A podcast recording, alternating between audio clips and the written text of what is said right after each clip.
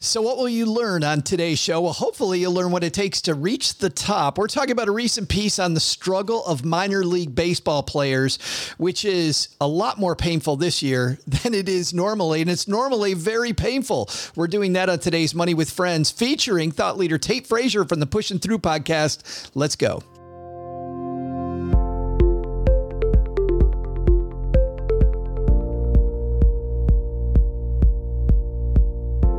Welcome to the Money with Friends podcast, coming to you live from my mom's half finished basement in Palm Springs, California, where we make the Stacking Benjamin show. I'm Joe Saul-Sehy. And I am Tate Frazier from Los Angeles, California, and I can't wait, Joe. I'm glad to be back. I am glad. This is this is your curtain call, your final time here. I'm so sad, but we're about to have some fun because this is the podcast where we talk recent stories ripped from the financial press. Today we're going to tackle one on minor league baseball. Not only do we read them like some podcasts, but we dive into how they affect your wallet and what you can do to invest, save, pay down debt more effectively. And if that's not enough, we'll also share a big idea at the end of the show that you can take with you to be better with money the rest of your day, all in usually less than 20 minutes. Today's show brought to you by Tiller Money. With Tiller, you can optimize your financial life in Google Sheets with fast automatic transaction imports, easy templates, and a free 30 day trial. If you need a better way to manage your money and have a budget, head to tillerhq.com forward slash MWF. Tate Frazier here one more time. I'm crying. People listening, they they, they can't see me. I cried before I got on the air, though. I, yeah, it was too much. Got it all the way, and now he's got his game face on, right? Yeah, I'm locked in now. I'm ready to go, Joe. Ready to go. All right, we're going to talk minor league baseball. Let's see which one of our friends is going to help us kick off today's show. Hey, this is Chris from Popcorn Finance. Just like hanging out and chatting about the news, that's why I tune into Money with Friends. All right, today's piece comes to us also from ESPN, like our piece yesterday. This is written by Anthony Olivieri. And I love this piece that Anthony wrote called Selling Stretchy Pants, Driving for Uber Without Minor League Baseball. Many players must take on second jobs. Anthony writes When the minor league baseball season was canceled on June 30th, hundreds of players were left scrambling. Unlike their major league counterparts, minor leaguers aren't unionized or protected by federal minimum wage law. Most of them earn low pay during the season. Players in Class A made, on average, $5,800 last year and don't get compensated at all during the offseason, which means many already live below the poverty line. When I was playing in Cedar Rapids, uh, Iowa, a concession stand worker told me that teenagers in the U.S. could make more babysitting than I did playing in A ball, said Carlos Sinuega, a pitcher in the Twins organization. Tate? Yep. Yet Sinuega is one of the lucky ones. He still has a job for now. In May, hundreds of minor league players were released by their teams. In June, the MLB draft was shortened from 40 rounds to five. The Twins and other MLB teams have committed to paying their minor leaguers a weekly stipend of $400 and providing benefits throughout August. But even that lifeline runs out in a few weeks. Many players have turned to more than a baseball, a nonprofit that has provided money and advice, among other things, to more than 1,000 minor leaguers. And at the end of September, the professional baseball agreement, which regulates the relationship between major league teams and minor league affiliates, will expire. MLB has threatened to eliminate as many as 42 minor league teams for the 2021 season, which could end the careers of hundreds of more players. Oh, just And, uh, imagine that, man. You're you're you. Th- this is your dream. You built up to it, and through no fault of your team, your te- of yours, your team goes under. It reminds me of. Um, uh, I don't remember if you remember that when the IHL blew up in uh, in uh, in in hockey land. Just and I'm a big Kalamazoo Wings fan, being from Kalamazoo, Michigan.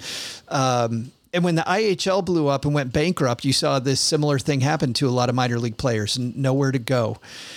The reason I wanted to talk about this today, Tate, is because today's today's your your your last day on here. I don't want to talk about stretchy pants or making fifty eight hundred bucks, but I do want to talk about what minor league players go through. This idea of chasing a dream, and your dream is not unlike a lot of dreams that a lot of people a lot of people uh, have.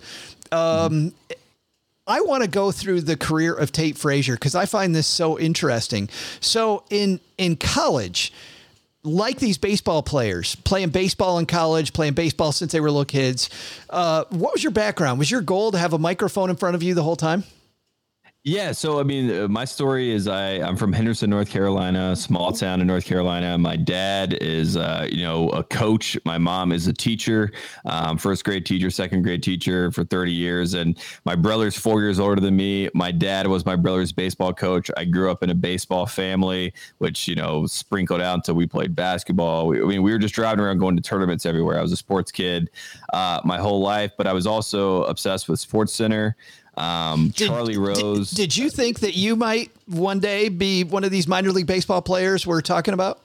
Yeah, well, I mean, so I used to go to the Durham Bulls, uh, which is Yeah. you know, Bull Durham. The movie. I used to go to the Durham Bulls camp. I used to go to Myrtle Beach Pelicans games when I was a little bit a little kid. If you've seen Eastbound and Down, Yeah. they, they play at the Myrtle Beach Pelican Stadium. That's that's where I used to go to games. Yeah, I uh, I wanted to be a uh, a Hall of my my uncle played at Carolina. My great uncle played for the Orioles organization. Like I I grew up wanting to be B.J. Surhoff or Brady Anderson or Cal Ripken Jr. or you know the list goes on. Pudge. I was a catcher, so Pudge Rodriguez is one of my favorite players. So I grew up in a sports family, right? I heard a lot of stories about the ABA, um, kind of growing up in North Carolina. I heard a lot of college basketball stories, and I love stories, right? I love telling stories. I loved hearing stories, and I wanted to be. I was the youngest in my family, and uh, you know, my mom would always say I was the boy who cried wolf because my great uncle could tell me a story about the Yankees, and when I told the story, you know, a million other things had happened. You know, these incredulous moments, um, but it was way more drama, right? It You made it more exciting.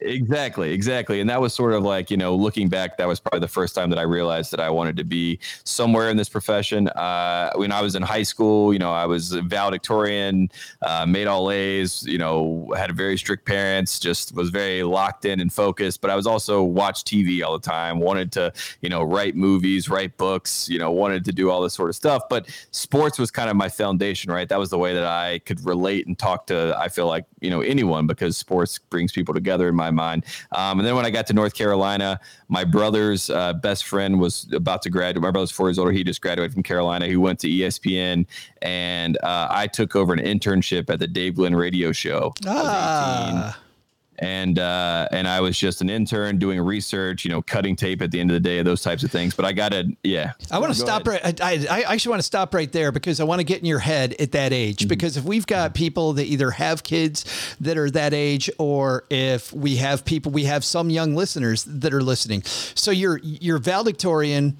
you love sports, but you're very creative. Like I take those three things and and, and gel them all together. And for a lot of people, you know, you talk about getting into a quote serious career, like becoming a doctor, a lawyer, a, a, a, whatever it might be. Heck, you're valedictorian, mm-hmm. dude. You could probably get into any of those schools to do any of those things. Did you, when you went to college, then did you go immediately then into media? I went immediately uh, into journalism. I knew that I wanted to be so. So Charlie Rose was from my hometown, and I know Charlie Rose is not revered in the same way he was at the time that I was going. To Yeah, a couple of years ago, right? Yeah, a couple years ago, but at, but at the time, uh, he was from my hometown, and I saw that success. He went to Duke, so I had obviously, you know, he was an enemy of mine, but he was also a success story from my small town, where I could see that you could go the broadcast route and have a real story to tell because you kind of go from this area, understanding that small town world, to you know New York City or Los Angeles or Chicago or whatever it may be. Um, but the the jumping into the radio aspect of it, I was such a fan, right? And I think that is still something that I lean on today, like that that I wish I had almost uh, as much as I did at, at a certain point. Because when you get into media, as you know, like you get a little bit weathered by. Um, reality right i mean not everything is as like michael jordan to me was a mythical god like everything that michael jordan did was perfection and then as i got older you learn nuances of of people and you learn that not everyone's a good guy and a bad guy it's not all that one to one right so in sports media you have to learn that as well and that was the biggest transition Well, and there's also the barrage of the business aspect, right? Mm-hmm. D- Just it- it- when you're a kid, hey, this is fun. The Detroit Tigers playing on TV, that's fantastic. Dad, why do they stink? Well, the reason they stink is because they're not going to dole out more money for people, and then, then you get into the, the the money aspect of the sport, and sometimes that kills it for you too. Yeah, absolutely. And I mean, I, I, think for me, it was like a journalist is objective, right? I mean, objectivity is uh, subjective, but it's it's uh, like I went from uh, the David Glenn radio show. I was really close friends with James Michael McAdoo, who was on the North Carolina basketball team. Yeah. He was a freshman. We were the same age. He was the number one player in the country. Uh, one of my good friends was a manager on the basketball team. And anyways, all this is happening my freshman year. Uh, Kendall Marshall, the point guard of North Carolina, breaks his wrist uh, going into the Elite Eight, and they're going to play Kansas. North Carolina no longer has a point guard. The world does not know this yet. I was working at the radio show. I'm friends with James Michael. James Michael tells me uh, Kendall Marshall's not going to play right? So this is like one of these uh, moments in time where it's like you're a journalist, but you're a friend and you're also a fan, right? So there's like three different levels of this. So I look at James Michael and I'm like, as a journalist, this is a scoop. Like I, I could, this could really be beneficial for me. But like I get the approval from him first, and I get the approval from Kendall's dad, and then I tell Inside Carolina, um, which is a, a, website in North Carolina, like a scout.com website that I, I'd always read and wanted to work for. I give them that scoop. They vet it, they report it. ESPN picks it up. Kendall Marshall is not going to play the Elite Eight. That got me an internship with Inside Carolina. That was like my my foot in the door there. Um, and then I was a beat writer for baseball, football, and basketball. Did, did, yeah. did you once again? I want to slow you down, big guy, because there's so many moves there that I think that people can learn from. N- yeah. N- number one is uh, clearly networking is important I mean, and from mm-hmm. from the get go, you've known that networking because you said this is my friend, this is somebody else who's my friend. Like, how big has networking been through all of this stuff? I would never, I never, I guess would call it, I never called it networking, right? I just had, uh, and, and obviously it is networking. It just, it, I'm from where I'm from, my mom and dad, it was yes, sir, no, ma'am. Look everybody in the eye, ask them about their selves. You are second, you know, you put people first. That was just kind of where I came from, right? And as I got into the real world, you can't always be yes, sir, no, ma'am. And you kind of find, your ways to maneuver, but that was how green I was. So when I came in at 18 and I'm working at a radio station in Raleigh, the fact that someone's like, go run and get us coffee, and I'm like, yes, sir. You know, people people were a little bit, you know, confused by that, especially, you know, looking like I was. And I went to Carolina and I was a freshman in Carolina. So like, why does this kid want to work? I'm confused by that. Um, and I think that was sort of a weird thing with me too, like the conundrum of like, I don't really know what his motivation is. And my motivation was to basically be able to have a say, right? Like I would always talk about sports with all my friends, but you know, it would always be like, okay, Tate, you know, okay, Tate, whatever, you know, like you're you're you're taking it too far, whatever, whatever. Um, and I wanted to be like, no, I am actually informed enough to have this conversation. I know the people that are involved. I will speak and get to the line. I will not cross that line. I know where that line is. I, you know, had a love for journalism and you know, like uh, Murphy Brown and like the olds, like net Network is like one of my favorite movies, and like The Slippery Slope and all that sort of stuff. So like I had all these uh, like journalistic ideals that were in my head as well. So like the networking played a part into it, but the fact that I had some weird goal about uh, actually doing journalism. And i think it's it's really funny because if people knew me and see the character that i play now they're like he's playing a fanboy. Right. uh, so how like how is he a journalist? Like uh, what is what is what has gone wrong here? Uh, and the answer to that is i worked for bill simmons. Yeah um, yeah and i want to get to that next. I actually want to get to that next but i do have i do have one other thing that i wanted to ask you about which yeah. is which is when it comes to all of all of this stuff. I mean, this is where the minor league baseball player uh, piece comes in, right? Where where yep. I, I wanted to start with that for a reason because you're doing all this stuff. Minor league baseball players make fifty eight hundred bucks. When my daughter went to uh, uh, uh, uh, went to college, she had two things she was interested in. One was journalism, and the other one was becoming a neurosurgeon. We went to the Department of Labor and looked at what those two things pay. She immediately said, "I don't want to be a journalist because because they, they're not going going to make any money. Now mm-hmm. she's back in that area now but she knows, like you know, how hard it is and how much you mm-hmm. have to work. But did you have any idea just how slim this ladder is? Like Major League Baseball has this very slim ladder. And also, did you know how little the pay was as you go up the ladder? Don't get me wrong, Bill Simmons, I think, is doing okay.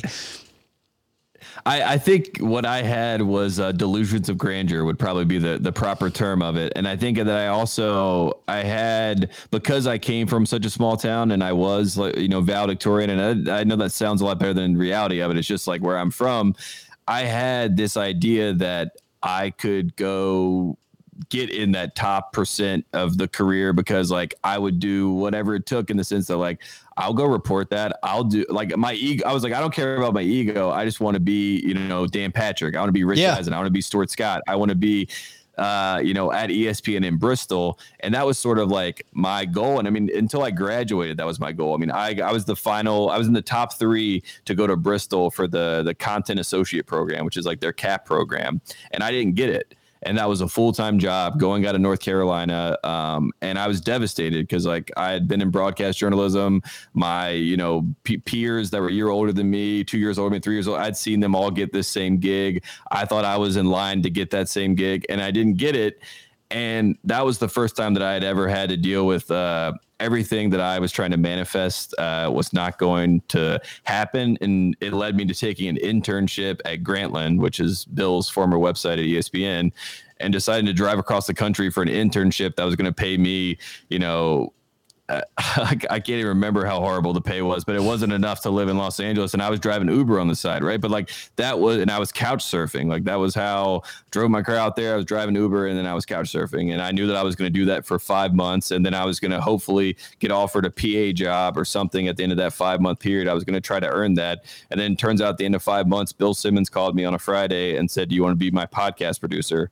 Because I had gone over to his house and delivered all of his things after he got fired. So it's like I had these like windows of time where I was like, I can do this for a certain amount of time. And if it didn't work, like let's say I was at Grantland and Grantland folded and I didn't get hired by Bill Simmons and I was just flat on my back in LA, who knows? Like I, I don't know if I would have gone into more of a news or political realm or or or whatever it may be, but it, or or I would have just you know kept sports myself and said I need to go back to school. My brother's a lawyer, maybe I would go be a lawyer, like you said. I mean, there's it's it's not the uh, like my parents have looked at me like I'm crazy the whole time. Like when I said I was going to drive to Los Angeles for an internship, when I had a job offer in Charlotte, that's a real job. That's not necessarily the smartest decision, um, but I I don't know what it is. Like I mean, I'm very fortunate in the sense that like I have been able to make. I worked in college, so I made money, so I had some money too. That that was saved up a little bit. Um, so I, I mean, it's it's like it's it's all decisions that are made over like a time period. I gave myself like a certain amount of window, right? Like I would yeah. do this for a certain amount of time. Yeah. And I think trying to trying to map it out in your head and also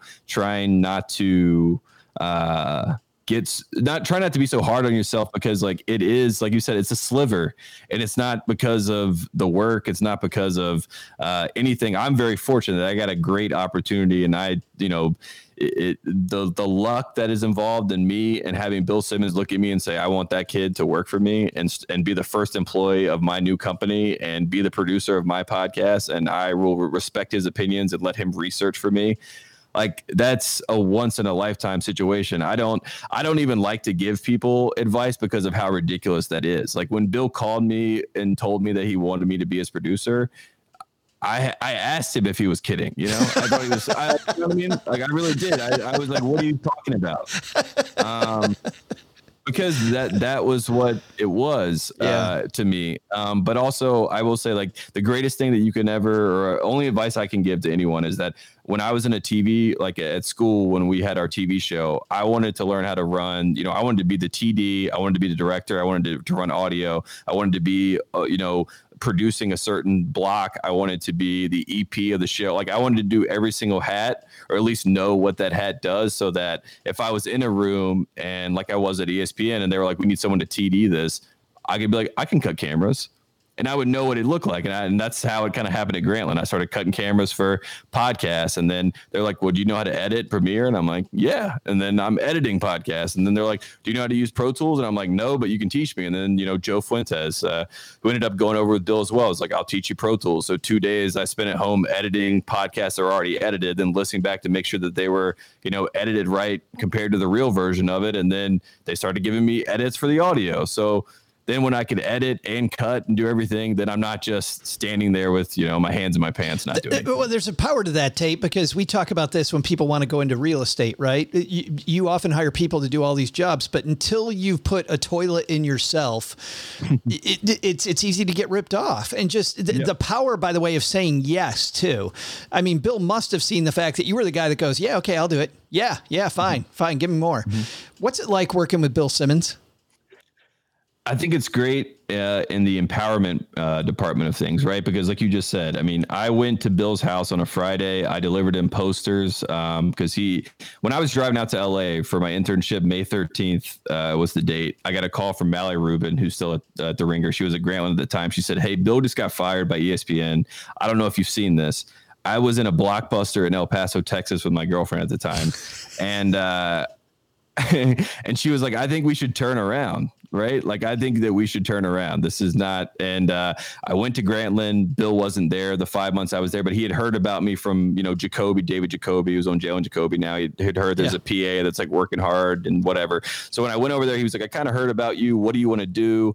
I told him I wanted to do everything for myself, and uh, I didn't know what I meant when I said that, but I just remember him asking me that, and that was the first thing that popped in my head and that was on Friday, and it was his 46th birthday. He gave me the book of basketball. I told him I read it to make sure it was right, and uh, and he thought that was hilarious that I was like that much of a basketball historian that I was like I don't trust him to know the the story of basketball. you don't trust uh, Bill Simmons? Yeah, I did not at all. The the Boston uh, Celtics perspective of basketball is not something that I, I put at the top of my list.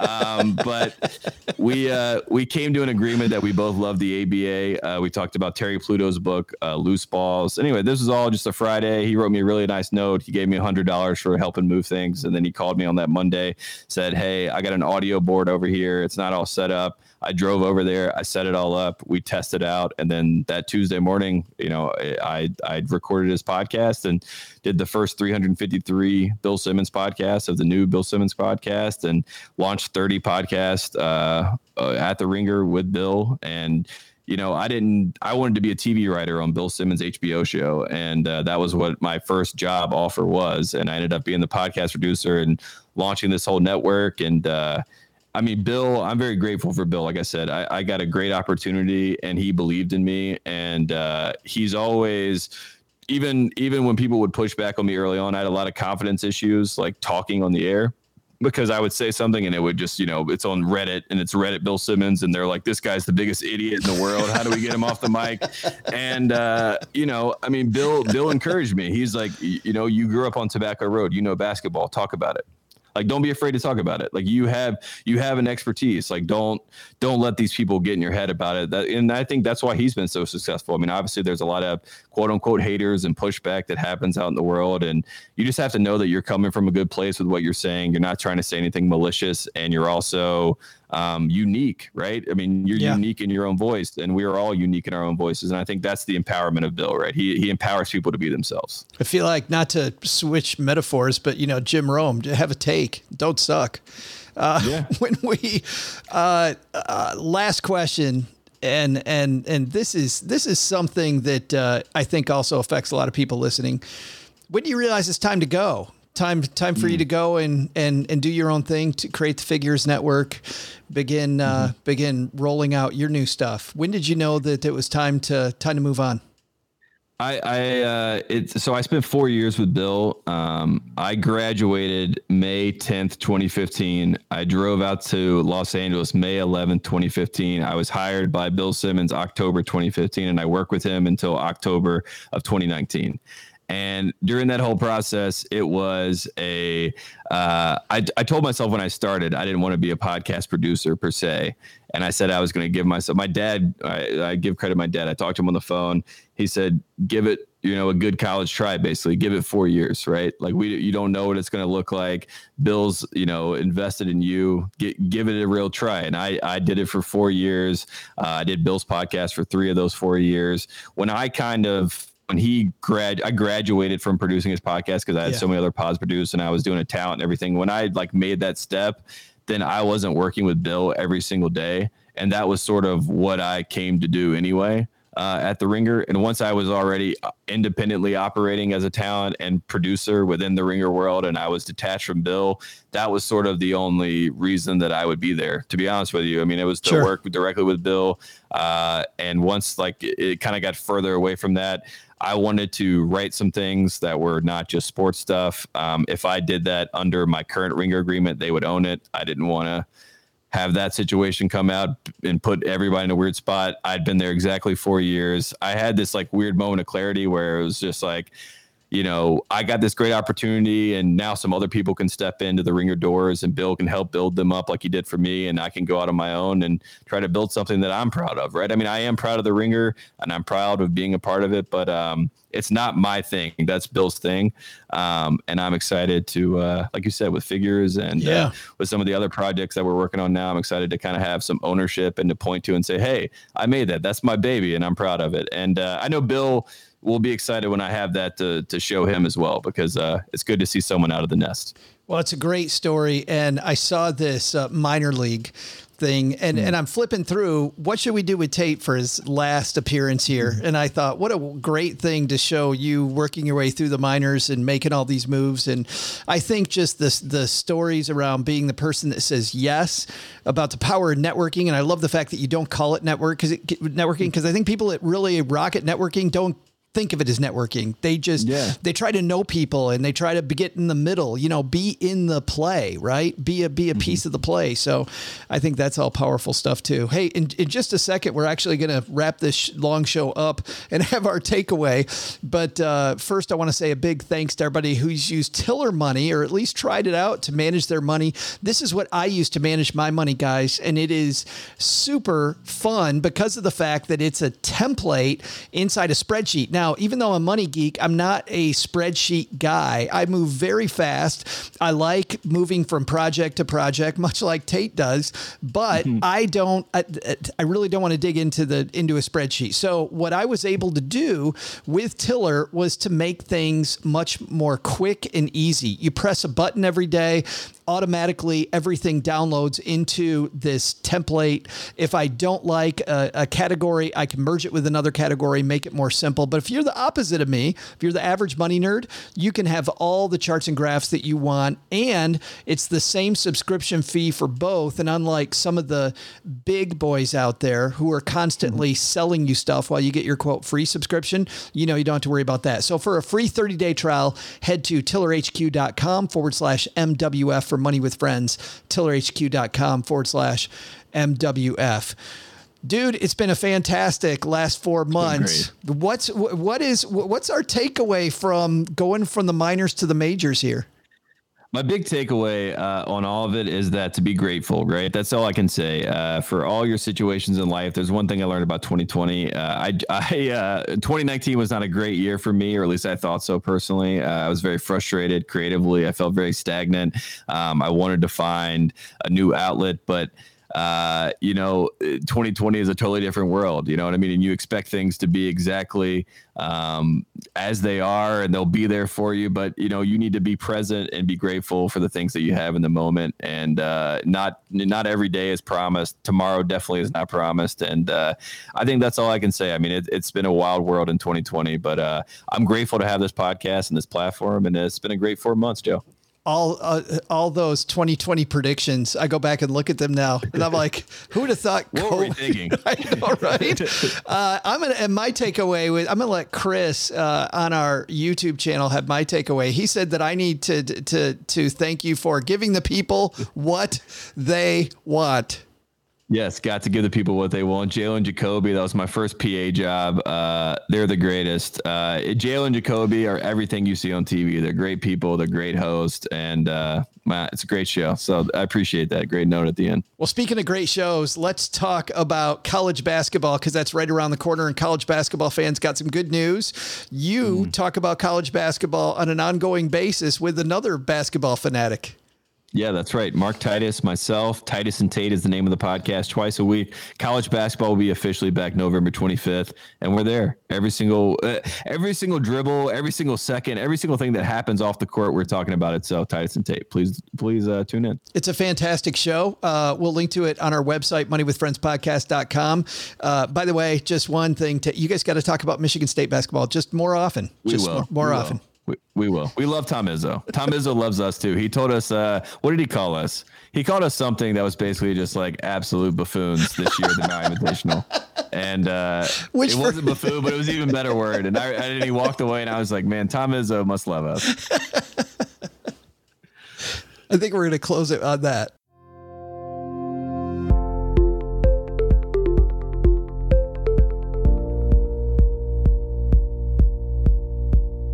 This show's created and hosted by us, Joe Saul-Sehy and Bobby Rebel, and it's edited and produced by Ashley Wall. Money with Friends is a product of Money with Friends LLC, copyright 2020.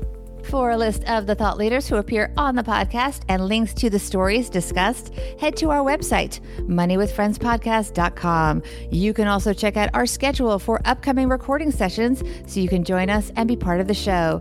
Also, be sure to follow us on social media at Money Friends Pod on both Instagram and Twitter. Look out for our polls and quizzes. You could get a shout out on the show. We're well worth following, we promise. As with anything, remember you shouldn't take advice from any of us or any other videos or podcasts without first talking to your financial advisor.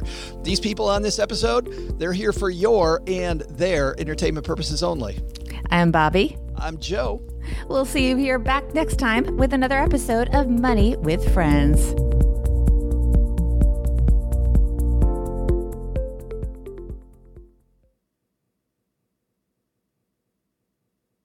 Bam, nailed it.